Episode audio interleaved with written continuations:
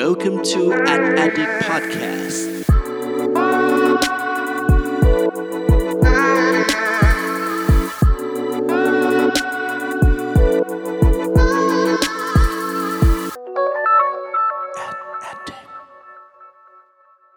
สวัสดีครับ ขอต้อนรับเข้าสู่ Addict Podcast ตอนที่ 36 กับผม เพิร์ดพงศ์ปิติภาสุขยืดครับ วันนี้นะครับเรื่องราวที่เราจะมาพูดคุยกันนะครับก็มาจากงานงานหนึ่งฮะซึ่งงานนี้เนี่ยต้องบอกว่าเป็นงานที่รวมตัวเหล่า content creator ในเมืองไทยอย่างมหาศาลมากๆนะครับเพราะว่างานนี้เนี่ยก็คืองาน iCreator Conference 2019นะครับเป็นงานสัมมนาสำหรับคนทำคอนเทนต์ยุคใหม่นะครับที่ถือว่าใหญ่ที่สุดแล้วก็เป็นครั้งแรกในไทยเลยทีเดียวนะครับโดยงานนี้เนี่ยก็คือจัดโดยสื่อหนึ่งนะฮะที่เป็นสื่อที่มีจุดยืนเรื่องคอนเทนต์ที่ทำเพื่อ content creator อย่างชัดเจนมากๆ ก็คือ Rainmaker นั่นเองนะครับภายในงานฮะก็มี session จากวิทยากรต่างๆเนี่ยเยอะแยะมากมายเลยครับ ซึ่งแต่ละคนนี้ก็ถือว่าเป็นตัวท็อปของวงการจริงๆนะครับไม่ว่าจะเป็นวงการสื่อวงการบล็อก เกอร์ วงการ vlog ต่างๆนะฮะซึ่งถือว่าในงานเนี่ยมันเลยมี session มีหัวข้อที่น่าสนใจเยอะมากฮะแต่ว่าวันนั้นเนี่ยผมได้มีการทำคอนเทนต์ real-time ขึ้นในเพจ แล้วก็ในเว็บไซต์ของ a d a d i c ไปคอนเทนต์หนึ่งเหมือนกันนะครับซึ่งบอกเลยว่าคอนเทนต์นี้ได้รับกระแสตอบรับเนี่ยแบบล้นหลามสุดๆนะฮะวันนี้เนี่ยผมเลยรู้สึกว่าถ้าสมมติว่าวันนี้ลองมาเล่าให้ฟังในแบบพอดแคสต์กันบ้างนะครับเพื่อนๆอาจจะพอเห็นภาพแล้วก็เข้าใจกันมากยิ่งขึ้นด้วยนะครับดังนั้นนะครับวันนี้สิ่งที่เราจะมาพูดคุยกันนะครับ คือสรุป 6 ประเด็นน่าสนใจที่เกี่ยวข้องกับอนาคตของออนไลน์มีเดียนะครับที่คนทำสื่อออนไลน์เนี่ยควรจะรู้เอาไว้นะครับจากมุมมองของสื่อใหญ่อย่าง The Standard The Matter แล้วก็ Mango Zero ครับ จะเป็นยังไงลองไปฟังกันดูครับ สำหรับสิ่งที่จะเกิดขึ้นในอนาคตของวงการสื่อออนไลน์อย่างแรกนะครับ ก็คือปัจจุบันนี้นะครับจุดแข็งและความแตกต่างของสื่อออนไลน์เนี่ยถือว่าเป็นสิ่งที่สำคัญมากๆ นะฮะ เพราะว่าปัจจุบันครับเราถือว่าอยู่ในยุคที่มีสื่อออนไลน์แบบเยอะแยะมากมายนะครับ เพราะว่าไม่ใช่แค่สื่อใหญ่ ๆนะครับ ที่เขาเนี่ยผันตัวมาจาก traditional นะครับก็ถือว่าเป็นหนึ่งส่วนแล้วนะครับ แต่ว่าก็มีสื่อออนไลน์นะครับที่เกิดขึ้นมาเพื่อตอบโจทย์ออนไลน์เพิ่มเติมอีกนะครับ แถมยังมีคนทั่วไปด้วยนะครับ ที่ปัจจุบันนี้เนี่ยเรามีโซเชียลมีเดียเรามี device อย่างสมาร์ทโฟนต่างๆอยู่แล้วนะครับ ทุกคนสามารถเป็นสื่อได้อยู่แล้วนะครับมันเลยทำให้ปัจจุจุบันนี้นะครับสื่อมันเลยเยอะแยะมากมายไปหมดนะครับดังนั้นเนี่ยถ้าสมมติว่าเราทำสื่อออนไลน์อยู่ในปัจจุบันนะครับสำคัญมากๆคือเราต้องหาความแตกต่างของเราให้เจอนะครับโดยที่ต้องดูเลยครับว่าเฮ้ยจริง ๆ แล้วเนี่ยจุดเด่นที่เป็นจุดแข็งของเราเนี่ยคืออะไร นะครับเพราะว่าถ้าสมมติว่าเราไม่มีจุดแข็งที่แตกต่างจากคนอื่นเลยเนี่ยมันก็จะไม่มีความจำเป็นที่ทำไมคนอ่าน หรือคนเสพคอนเทนต์ต่างๆเนี่ยเขาต้องติดตามเรานะครับเพราะว่าเขาก็สามารถไปติดตามคนอื่นได้นะครับโดยตัวอย่างหนึ่งฮะถ้ายกตัวอย่างให้พอเห็นภาพมากขึ้นนะครับก็คือสื่อใหญ่ออนไลน์ใหญ่ ๆ เลยนะครับอย่าง The Standard นะฮะเอกลักษณ์ของเขาจุดเด่นของเขานะครับที่เราจะเห็นเลยแล้วก็ทำให้ The Standard เนี่ยถึงแม้ว่าเพิ่งเปิดตัวมาแค่ 2 ปีกว่านะครับแต่ว่ากลายเป็นสื่อออนไลน์ชั้นนำอันดับต้นๆของไทยเลยทีเดียว นะครับ โดย The Standard ครับก็หาจุดยืนหาความแตกต่างที่ชัดเจนครับ อย่างแรกคือในเรื่องของความเร็วนะฮะ ไม่ว่าจะมีข่าวอะไรต่างๆ The Standard ค่อนข้างเร็วมากๆนะครับ และอย่างหนึ่งเนี่ยถ้าสมมติว่าเราเห็นคอนเทนต์ต่างๆ ที่เขานำเสนอมานะครับ มันจะมีรูปรูปแบบของลักษณะคอนเทนต์ที่แตกต่างจากสื่อเจ้าอื่นๆอยู่เหมือนกันนะครับ โดยคอนเทนต์ของ The Standard เนี่ยจะเป็นคอนเทนต์ในลักษณะของ self improving content นะครับ เราจะเห็นได้ชัดเจนมากๆนะครับจาก podcast นั่นเองนะครับ ดังนั้นนะฮะ ถ้าใครทำสื่ออยู่โจทย์แรกเลยครับ ตอนนี้ที่เราต้องกลับไปถามตัวเองนะครับว่า เฮ้ย จริง ๆ แล้วเนี่ยจุดเด่นของเราคืออะไรนะครับ แล้วเราจะทำให้แตกต่างจากคนอื่นยังไงนั่นเองครับและสิ่งที่น่าสนใจนะครับสำหรับอนาคตของ online media ในไทยอย่างที่2นะครับก็คือปัจจุบันนี้นะครับ original content เนี่ยกลายเป็นสิ่งที่สื่อเนี่ยควรจะทำกันมากยิ่งขึ้นนั่นเองนะครับ ถ้าพูดถึง original content นะครับ หลายคนอาจจะยังไม่เข้าใจว่า เฮ้ยคำนี้มันหมายความว่าอะไรนะครับ ลองให้เห็นภาพกันง่ายๆนะฮะ ปกติแล้วเนี่ย ถ้าเราลองติดตามสำนักข่าวหรือว่าสื่อต่างๆนะครับ สื่อส่วนใหญ่เนี่ยเขาก็จะเน้นการนำข่าวสารนะครับ สิ่งที่เกิดขึ้นนะครับ ไม่ว่าจะเป็นเมืองไทยเมืองนอกแล้วแต่นะฮะว่าคอนเทนต์ของเขาเนี่ยโฟกัสในเรื่องอะไรนะครับ เขาจะเอาข่าวสารเหล่านี้แหละครับมานำเสนอนะครับในรูปแบบของตนเองนะครับ โดยใส่เอกลักษณ์ความเป็นตัวเองเข้าไปนะครับ แล้วก็นำเสนอในรูปแบบที่ตัวเองถนัดนะครับ แต่ว่ามันจะมีอีกคอนเทนต์ประเภทหนึ่งฮะที่เนี่ยที่ผมบอกว่า original content นี่แหละ มันคือคอนเทนต์ที่สื่อต่างๆนะครับเขาผลิตขึ้นมาเองนะครับโดยที่ไม่ได้อิงข่าวสารอะไรต่างๆของคนอื่นนะฮะแต่ว่าสร้างสรรค์คอนเทนต์ต่างๆ ขึ้นมาเองด้วยไอเดียของตัวเองนะครับมันก็เลยกลายเป็นคำว่า original content นะครับ เพราะว่ามันเป็นสื่อเป็นการสร้างสรรค์คอนเทนต์ที่เป็น original จากสื่อนั้นๆ นั่นเอง นะครับซึ่งปัจจุบันนี้ฮะเราก็จะเริ่มเห็นมากขึ้นนะฮะว่ามีสื่อออนไลน์หลาย ๆ เจ้าเหมือนกันนะครับที่เริ่มผลิต original content ขึ้นมาเยอะมากขึ้นแล้วนะครับซึ่งตัวอย่างหนึ่งนะฮะเพื่อให้เห็นภาพเลยแล้วก็เป็นหนึ่งใน speaker ที่พูดใน session นี้ด้วยนะครับก็คืออย่าง Mango Zero นะครับถ้าใครที่ติดตาม Mango Zero ครับช่วงหลัง ๆ นี้เราจะเห็น original content อันนึงที่น่าสนใจ แล้วก็น่าจะถูกใจเหล่าโอตะหลาย ๆ คนมาก ๆ นะครับเพราะว่าเป็นoriginal content ที่ Mango Zero เนี่ยร่วมมือกับทาง48นะครับในการทำเป็นเหมือนรายการหนึ่งขึ้นมานะครับและรายการนั้นเนี่ยก็มีเสน่ห์มีความน่าสนใจมากๆ เพราะว่าเป็นรายการที่สามารถให้คนเราเนี่ยมี interactive กับช่วงที่รายการเขาไลฟ์อยู่สดๆได้ด้วยนะครับก็ถือว่าเป็น content original อันหนึ่งที่น่าสนใจเหมือนกันนะครับซึ่งในอนาคตนี้นะฮะในปีหน้านะครับ สิ่งนี้แหละมันจะเกิดขึ้นเยอะมากขึ้นเรื่อยๆครับเพราะว่าการแข่งขันของสื่อต่างๆเนี่ยก็จะยิ่งมากขึ้นเรื่อยๆ แต่ละคนก็ต้องพยายามหาคอนเทนต์หาวิธีการต่างๆ ให้ดึงดูดให้คนเนี่ยสนใจสื่อตัวเองไว้นะครับดังนั้นอันนี้ก็เป็นเรื่องหนึ่งที่น่าสนุกเหมือนกันนะครับว่าเดี๋ยวในอนาคตเราจะได้เห็น original content จากสื่อต่างๆ เยอะแยะมากมายเพิ่มเติมแน่นอนครับ และเรื่องที่น่าสนใจอย่างที่3นะครับก็คือปัจจุบันนี้นะฮะ Data นะครับหรือว่าข้อมูลเนี่ยกลายเป็นเรื่องที่สำคัญมากๆสำหรับสื่อแล้วนะครับ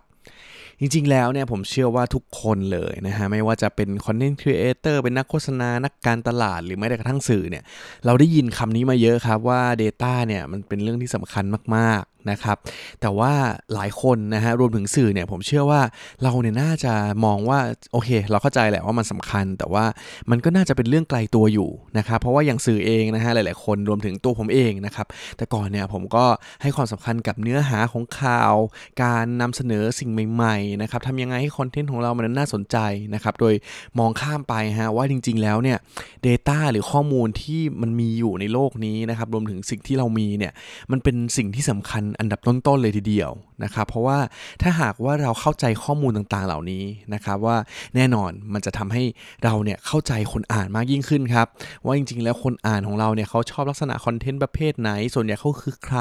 นะครับแล้วสุดท้ายเนี่ยมันก็จะทำให้เรารู้ว่าจริง ๆ แล้วเนี่ยเราควรจะทำคอนเทนต์แบบไหนออกมา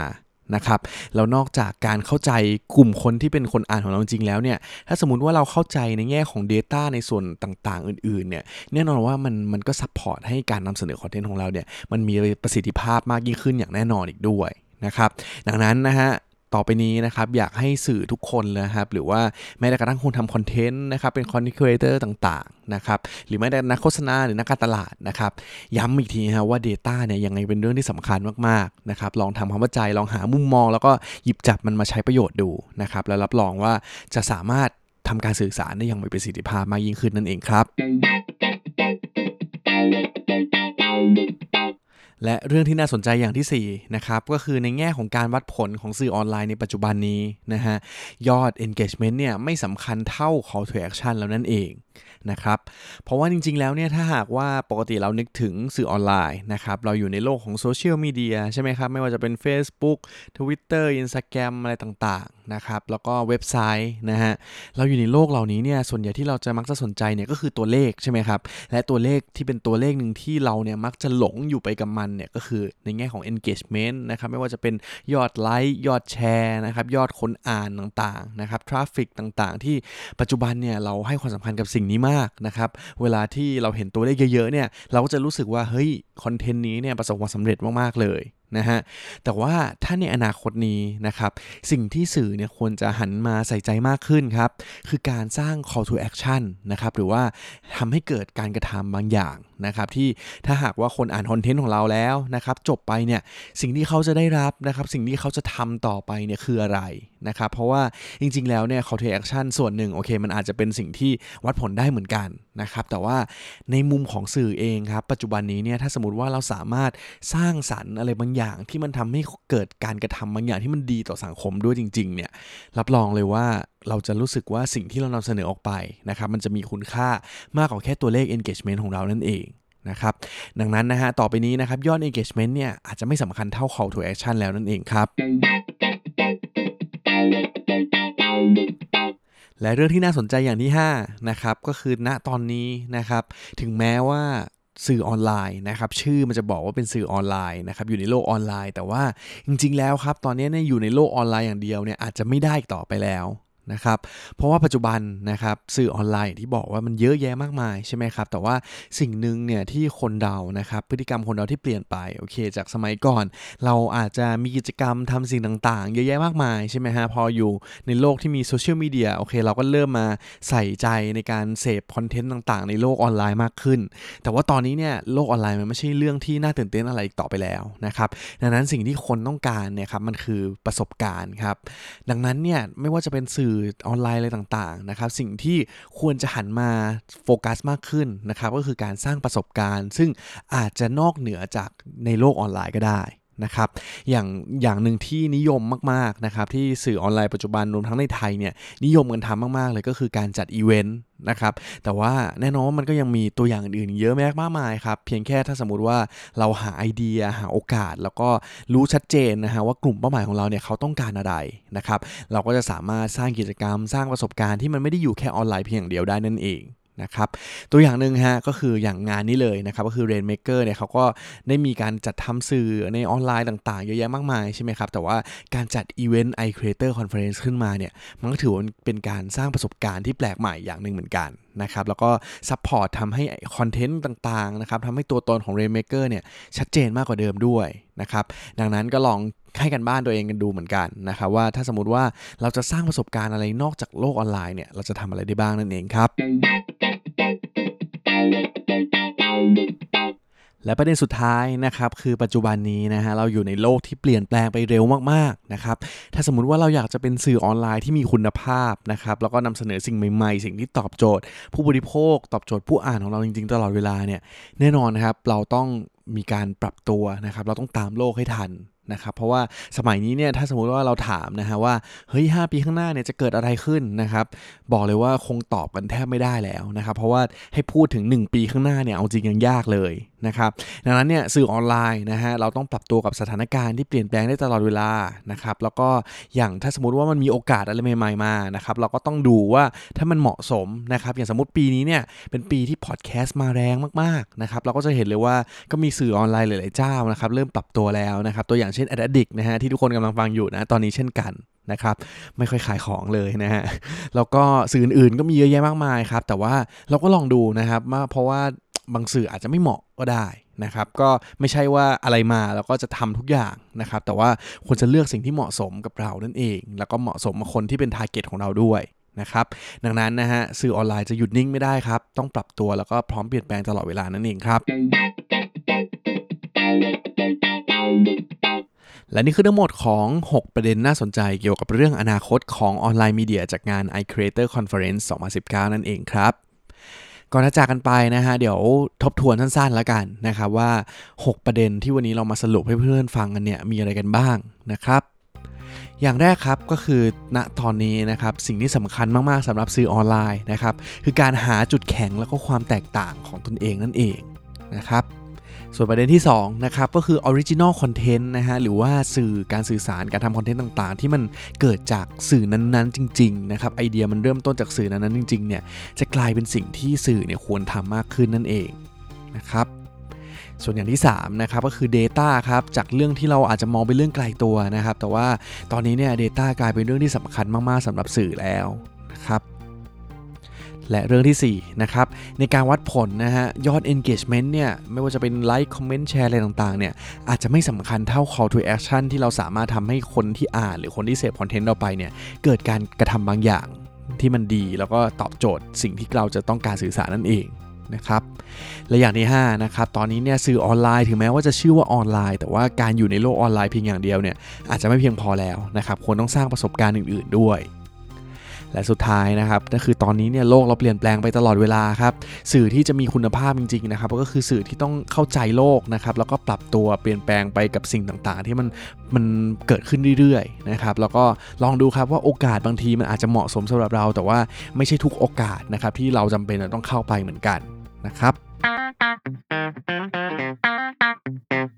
และนี่คือทั้งหมดของ a d d i c t Podcast ตอนที่ 36 ในวันนี้นะครับ ซึ่งถ้าหากว่าเพื่อนๆฟังแล้วเนี่ย เฮ้ยรู้สึกว่าในอนาคตฉันอยากจะติดตามเราไปอีกนะครับ ว่าเวลาที่มันมีอีเวนต์อะไรต่างๆ เกิดขึ้นเนี่ย มันมีเรื่องราวที่น่าสนใจเกี่ยวกับเรื่องของแบบโฆษณาธุรกิจการตลาดอะไรยังไงบ้างนะครับ ก็สามารถติดตามมันได้นะครับในช่องทางที่ทุกคนกำลังฟังอยู่นะตอนนี้นะครับ แล้วก็แนะนำนะฮะว่าถ้าสมมติว่ามีเรื่องอะไรที่อยากให้เราเนี่ยมาอัปเดตนะครับ หรือว่ามาเจาะลึก หรือว่ามีคำแนะนำอะไรต่างๆ เนี่ย ก็สามารถบอกกันเข้ามาได้เลยนะครับ ถ้าง่ายสุดเนี่ยก็คือทางช่องทาง Facebook ของ a d d i c t นั่นเองนะครับ วันนี้ก็ประมาณนี้ฮะ ไว้เจอกันตอนหน้าครับ สวัสดีครับ Thank you for listening at Addict Podcast